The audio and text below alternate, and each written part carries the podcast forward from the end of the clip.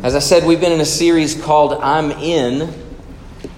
I'm In, and it's a little bit of a play on words. I'm in, and each week we're talking about different ways that we are in. The first week we said we're I'm I'm invited. The point there is you're invited into the family of God through the gospel of Jesus Christ.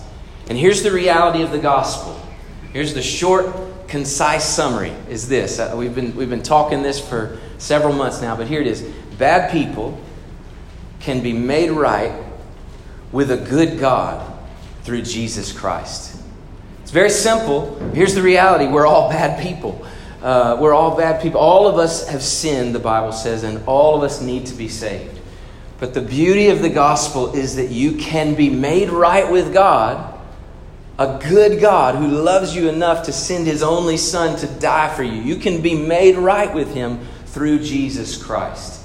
And through Christ, you are invited into the family of God. So we said we're invited, right? And secondly, we talked about how you are an invaluable part of the body of Christ. Each of us, God has gifted each of us in some unique way. Um, you know, maybe you have construction gifts, and the Lord might want to use that in Lebanon this summer. Or maybe you're a you're a nurse or a medical professional. You have some kind of profession that God may want to use in the, later in the fall. Whatever it is God has gifted you with, those are talents as well as spiritual gifts. He wants to use it for His glory. The Bible talks about how we're a part of a body and each part is unique hand, foot, nose, ear, eye. Each part is unique and one can't substitute for the other. That means that you are an invaluable part of the body of Christ. Right? Last week, um, we talked about how God wants you to be influential. To be an influencer. In your circle of influence, how are you influencing? We looked at the, the story of the woman at the well and, and how God used this uh, an unbelievable person to be an unbelievable missionary, right? I mean, of all people to win her city to Christ, this, this is a surprising missionary. But the Lord wants to do that with all of us, to use our stories, even the things that we're ashamed of, like that woman, for His glory. He wants to use you for His glory. You're influential. And today, what I want to talk to you about is I'm invested. I'm invested. So, we're going to talk for a moment about that word, invest. Um, my wife and I, we first got married. Um, we wanted to kind of get on solid footing, and so we, we thought through some different uh, investment things. We, we looked at life insurance, we looked at um, different kinds of little things we thought mature people, you know, grown ups do. Um, and so uh, we, we, we, ended up buying life insurance and some other things. And we, we started throwing around this word invest a lot more often. And I realized that she and I didn't really agree on the definition of what invest was. You know, I was thinking, hey, you know, maybe we should buy a rental house or something like that and invest, you know. And, and she would say, yeah, yeah, that sounds good. I think I want to invest in some new shoes. And I was like, I don't think invest means what you think invest means. You know, and I, I, learned that it's probably a good idea to, to come to a definition of what invest means. So here's what I would tell you to invest means to use your resources for a future benefit.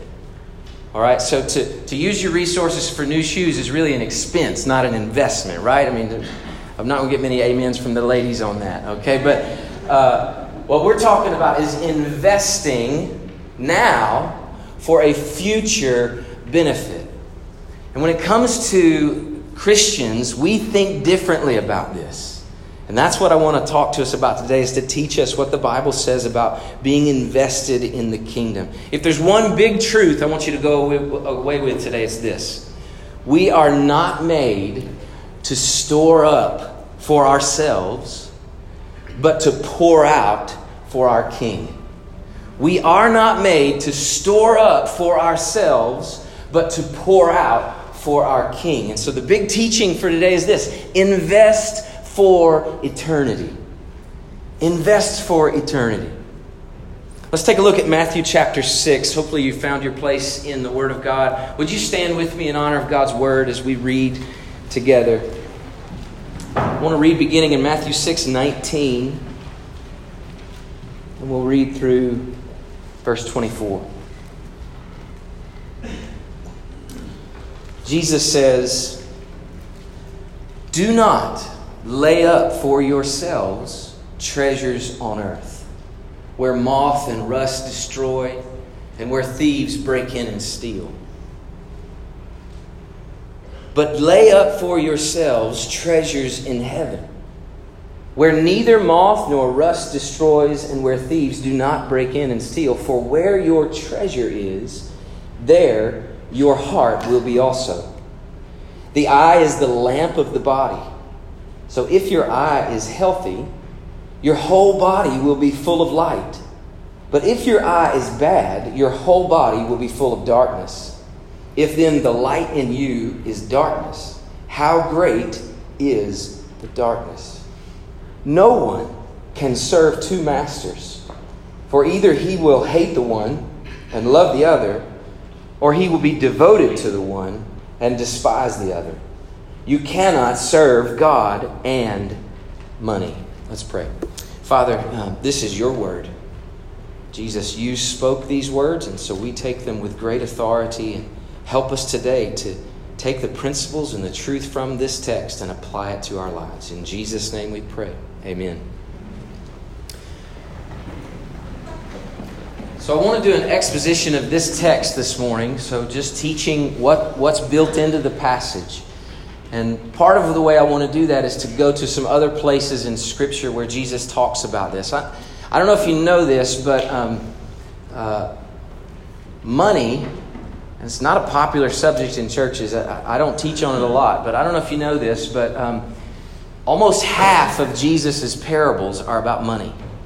Did you know that? Almost half of his parables are about money. Let me give you another shocking statistic. One in every 10 verses in the New Testament is about money. One in 10 is about money. Now, why would that be? Is it because God needs your money? Is it because preachers love to talk about money? Let me tell you, I don't like to talk about money. It's uncomfortable. It's awkward, right? Everybody's, can we just say this is awkward? It's awkward, it's awkward right? All right, all right, we're, we're over that now. Okay, here's the thing Jesus talks about money because he knows it can get a grip on your heart in a hurry. And Jesus wants your whole heart. And that's the reason he has to talk about the enemy. And I, I hate to say that, but the money has the potential to be an enemy. So as we talk through this together, I, I want you to know my motive is this is to liberate you. Not to put you in some kind of guilt ridden bondage to give more. That's not the goal. The goal is to liberate you from the bondage of uh, thinking that money is your God. It's not. All right? That's our goal. So let's just walk through the text. First thing we see here is that Jesus demands our treasure. Jesus demands our treasure. I'm going to flesh out what I mean by that statement, okay? What I mean is that he assumes the authority to tell you what to do with your stuff. I don't know if you see that, but listen to how he talks right at the beginning of our text.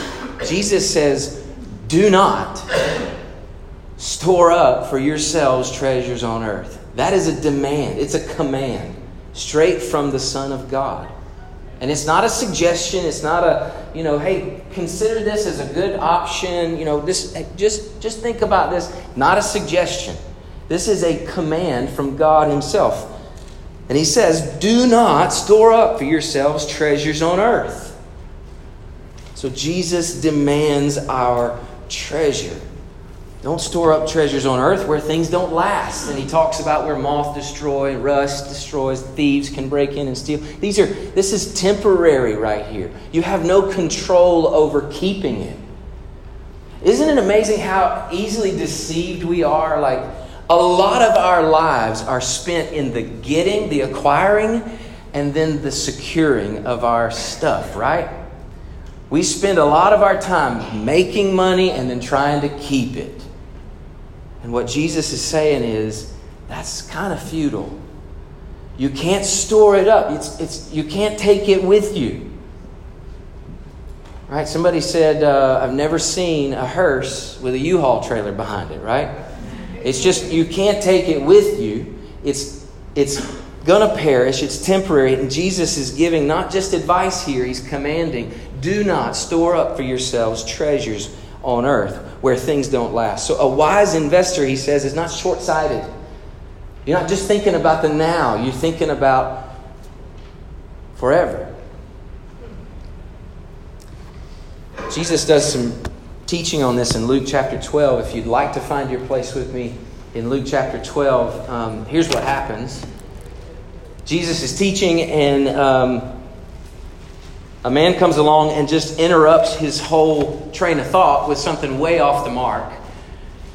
In Luke 12, um, beginning verse 13, someone in the crowd says to him, Teacher, tell my brother to divide the inheritance with me.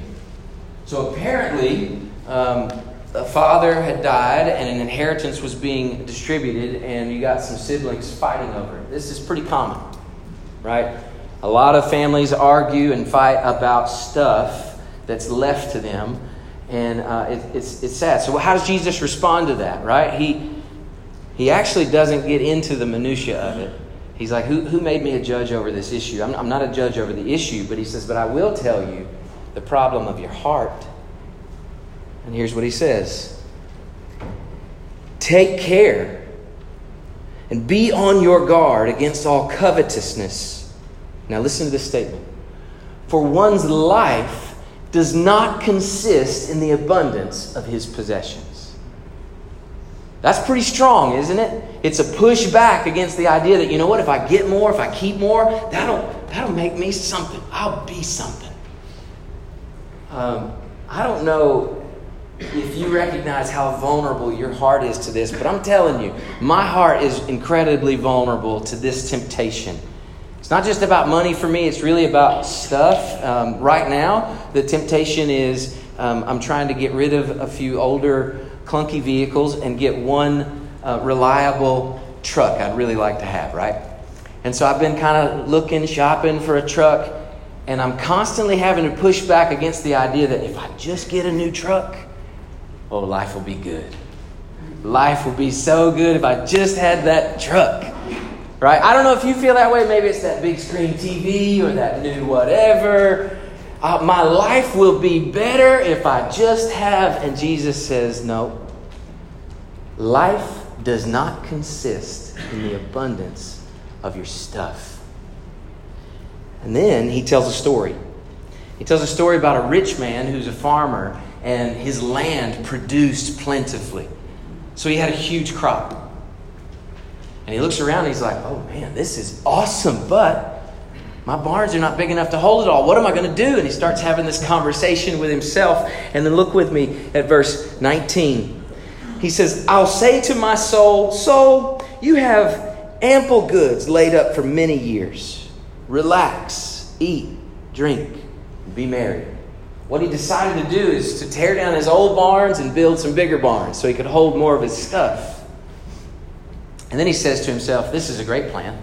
Now I can just relax, eat, drink, and be merry. There's nothing wrong with that if there's no God and if there's no resurrection. I don't know if you catch the words eat, drink, be merry.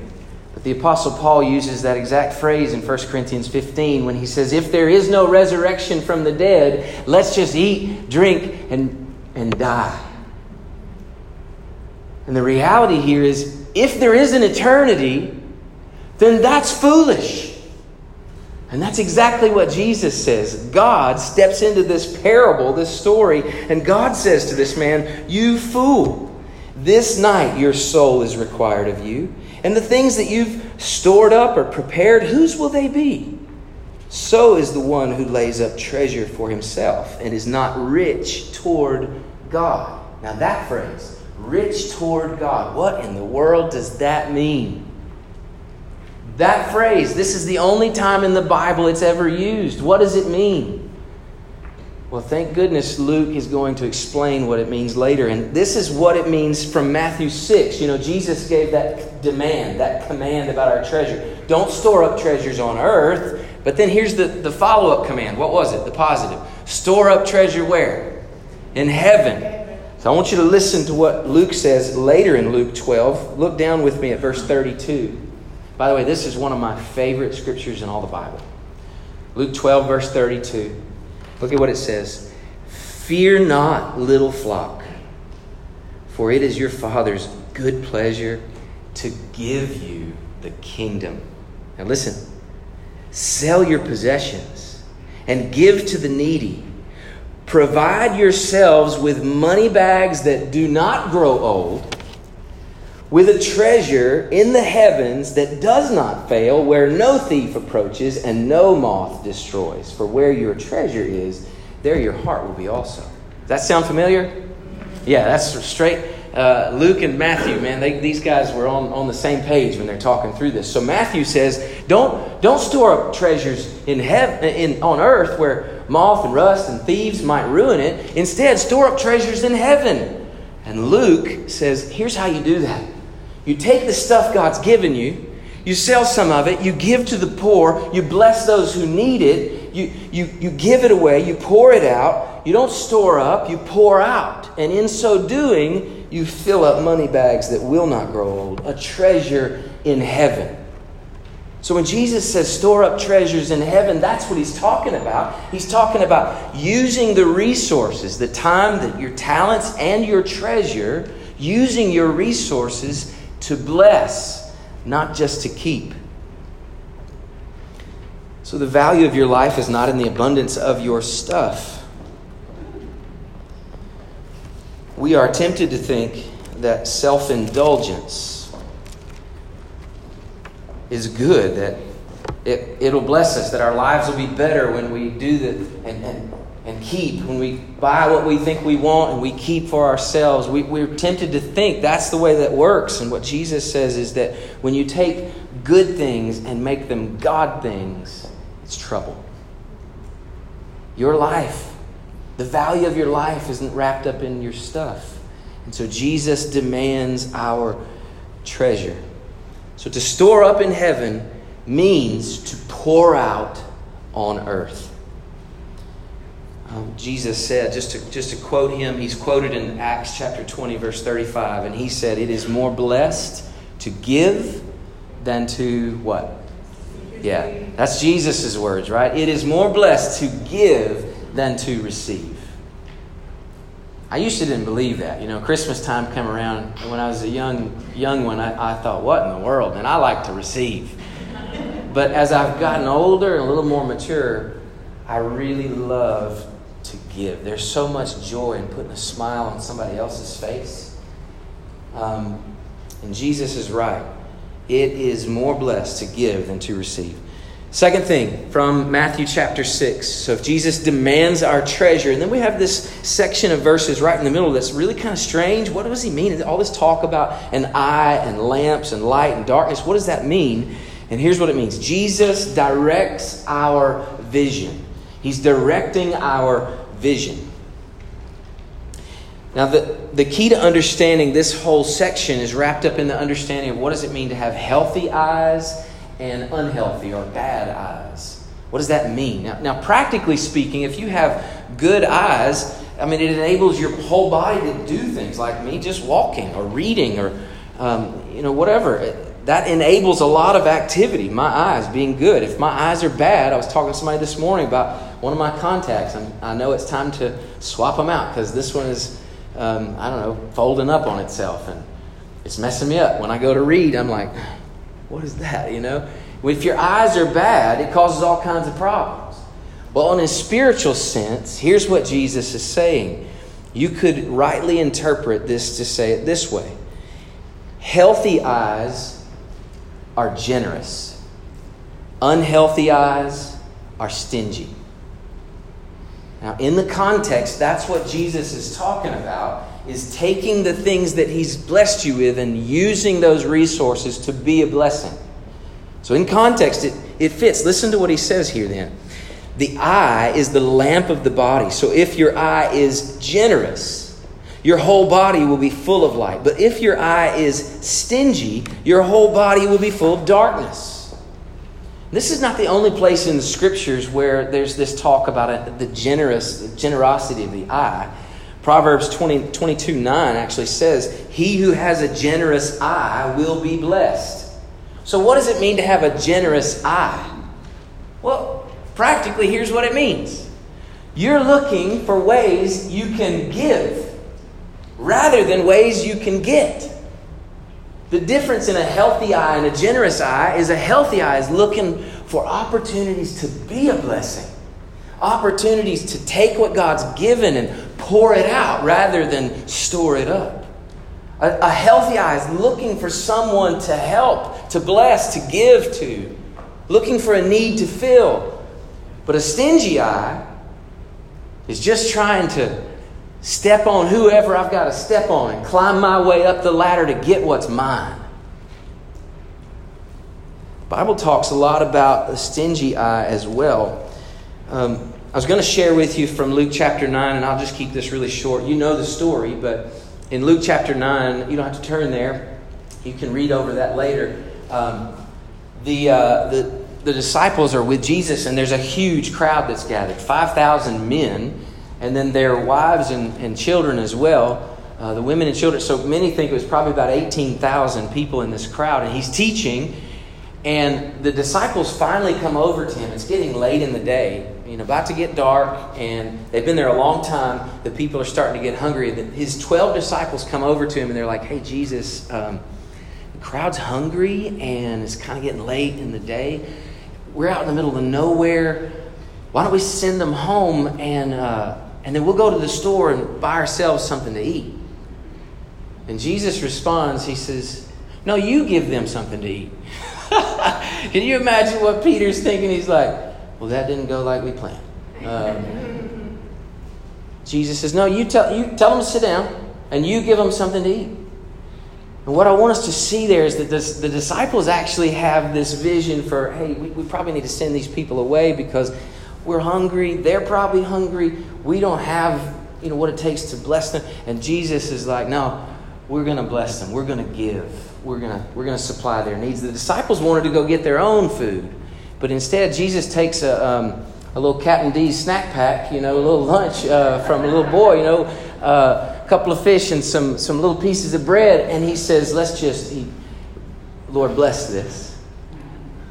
And then they, he, they start passing it out. I'm thinking you know, uh, Andrew and Tom, Thomas especially, old doubting Thomas, right? He's probably like, hey man, don't get very much, okay? We don't have a lot. They start passing it out, you know, and uh, lo and behold, they get to the end, and what happens at the end? They take up some leftovers, right?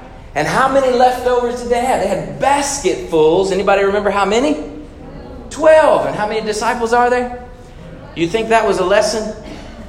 I think each man came back with a basket full of food thinking, What in the world just happened?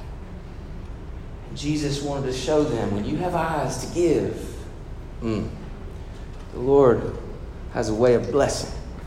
When you have eyes to get, the darkness it gets all in you. That's what Jesus is teaching us here. I want to show you, though, a specific passage because I, I read this just the other night and I thought, wow, that is that is pungently clear about a stingy man's eyes. So, will you go with me to James 5 really quickly if you have your Bible? I want you to read um, with me from James chapter 5. This is painful to read, but it, it shows us the dangers of fixing our hearts on our wealth. So, from James chapter 5, he starts this way Come now, you rich, weep and howl for the miseries that are coming upon you. Your riches, now listen to, listen to the tie in back to Matthew 6 of moth and rust and thieves. Listen to it. Your riches have rotted in your garments and are moth eaten. Your gold and silver have corroded, and their corrosion will be evidence against you, and will eat your flesh like fire. You have laid up treasure in the last days.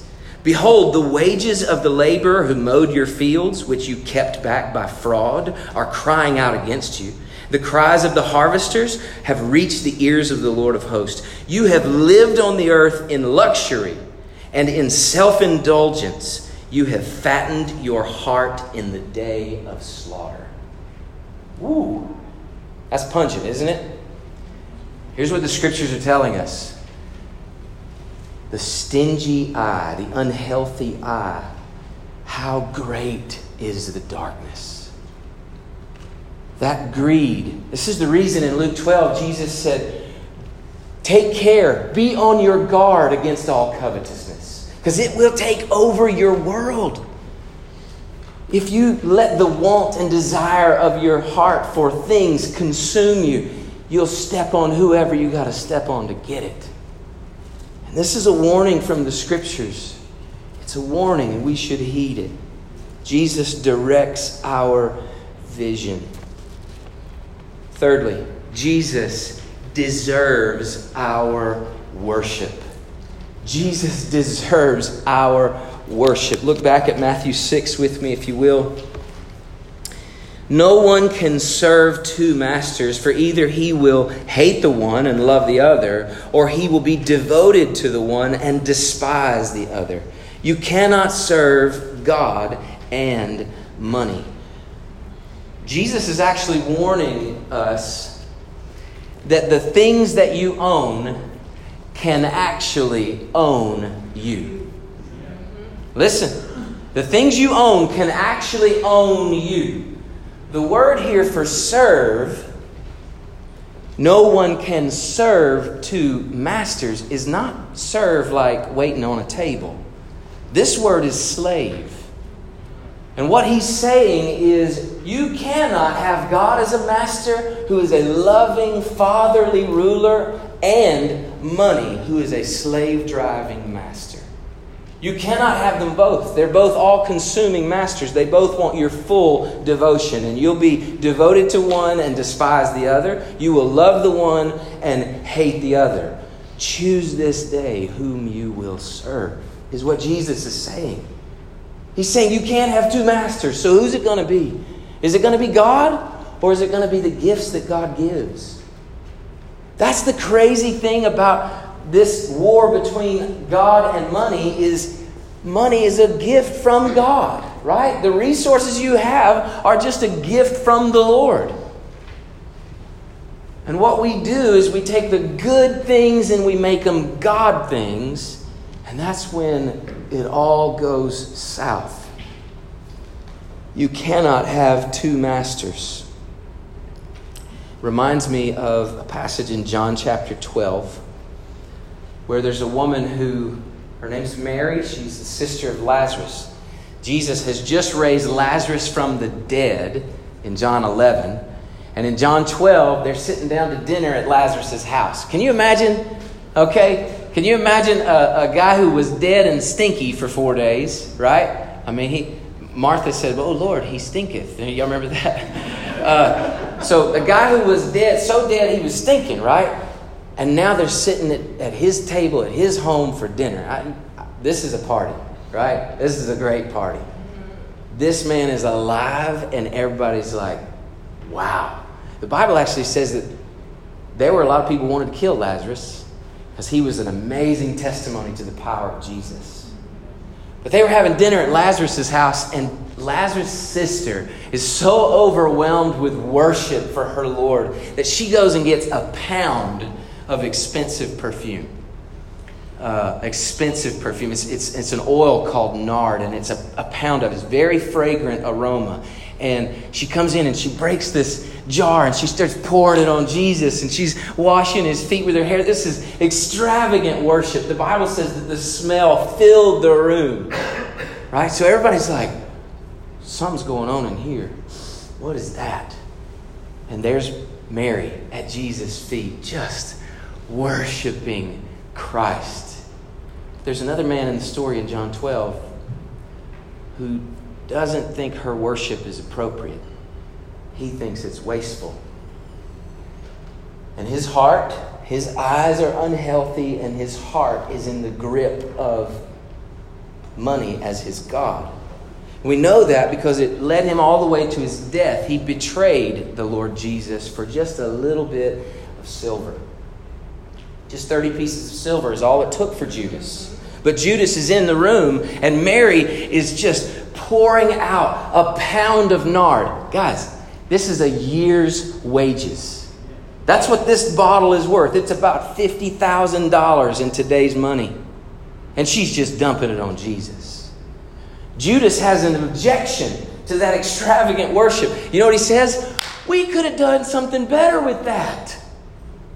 What? That's wasteful. Why are you doing that? We can't afford to worship Jesus like that. Do you listen to what's behind it?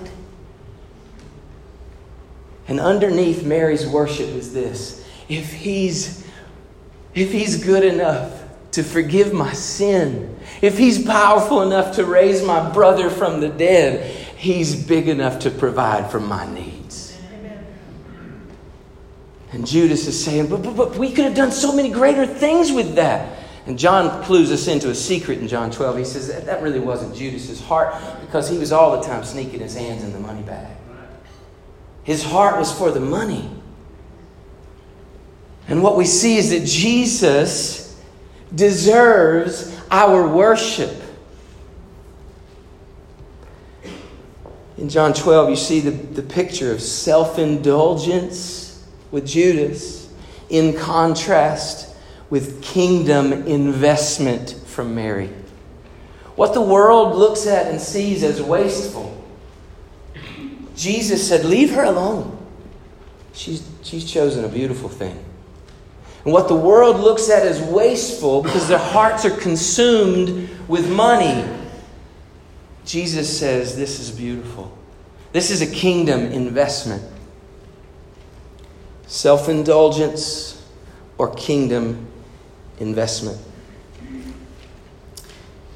I want to share with you when the Lord shifted my heart in this area. I want to give you a specific, and then uh, I'll give you just two quick takeaways, and we'll be we'll be finished. But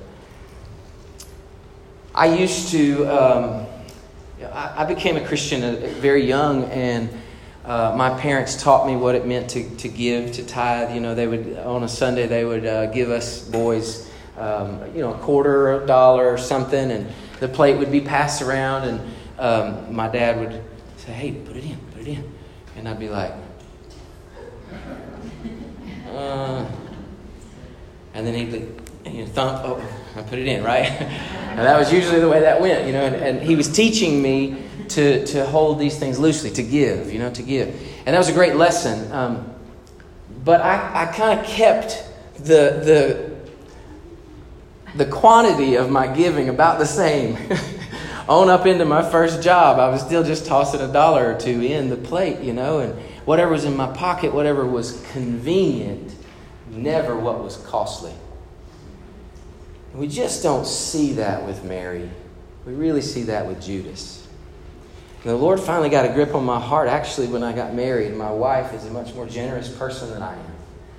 And she discipled me in this regard. And uh, when we first got married, she was a school teacher. And so um, we sat down one of our first kind of finance meetings as a new as a new couple i was like whoa we just came into some money my wife's teaching school we got some money now you know a whole new income came to the table.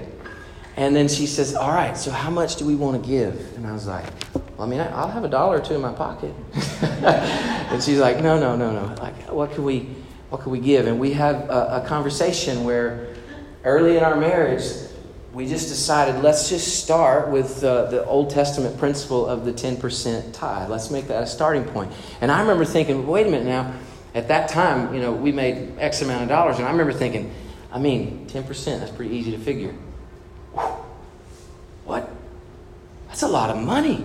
And I remember the kind of the conversation, I was kind of wanting to hide my heart of greed and being like, well, you know, I mean, we, we probably need to be careful with our bills and, you know, and she was like, I really think we should just start here and be faithful to the Lord. And uh, I thought, well, that means like we're going to have to rearrange some things.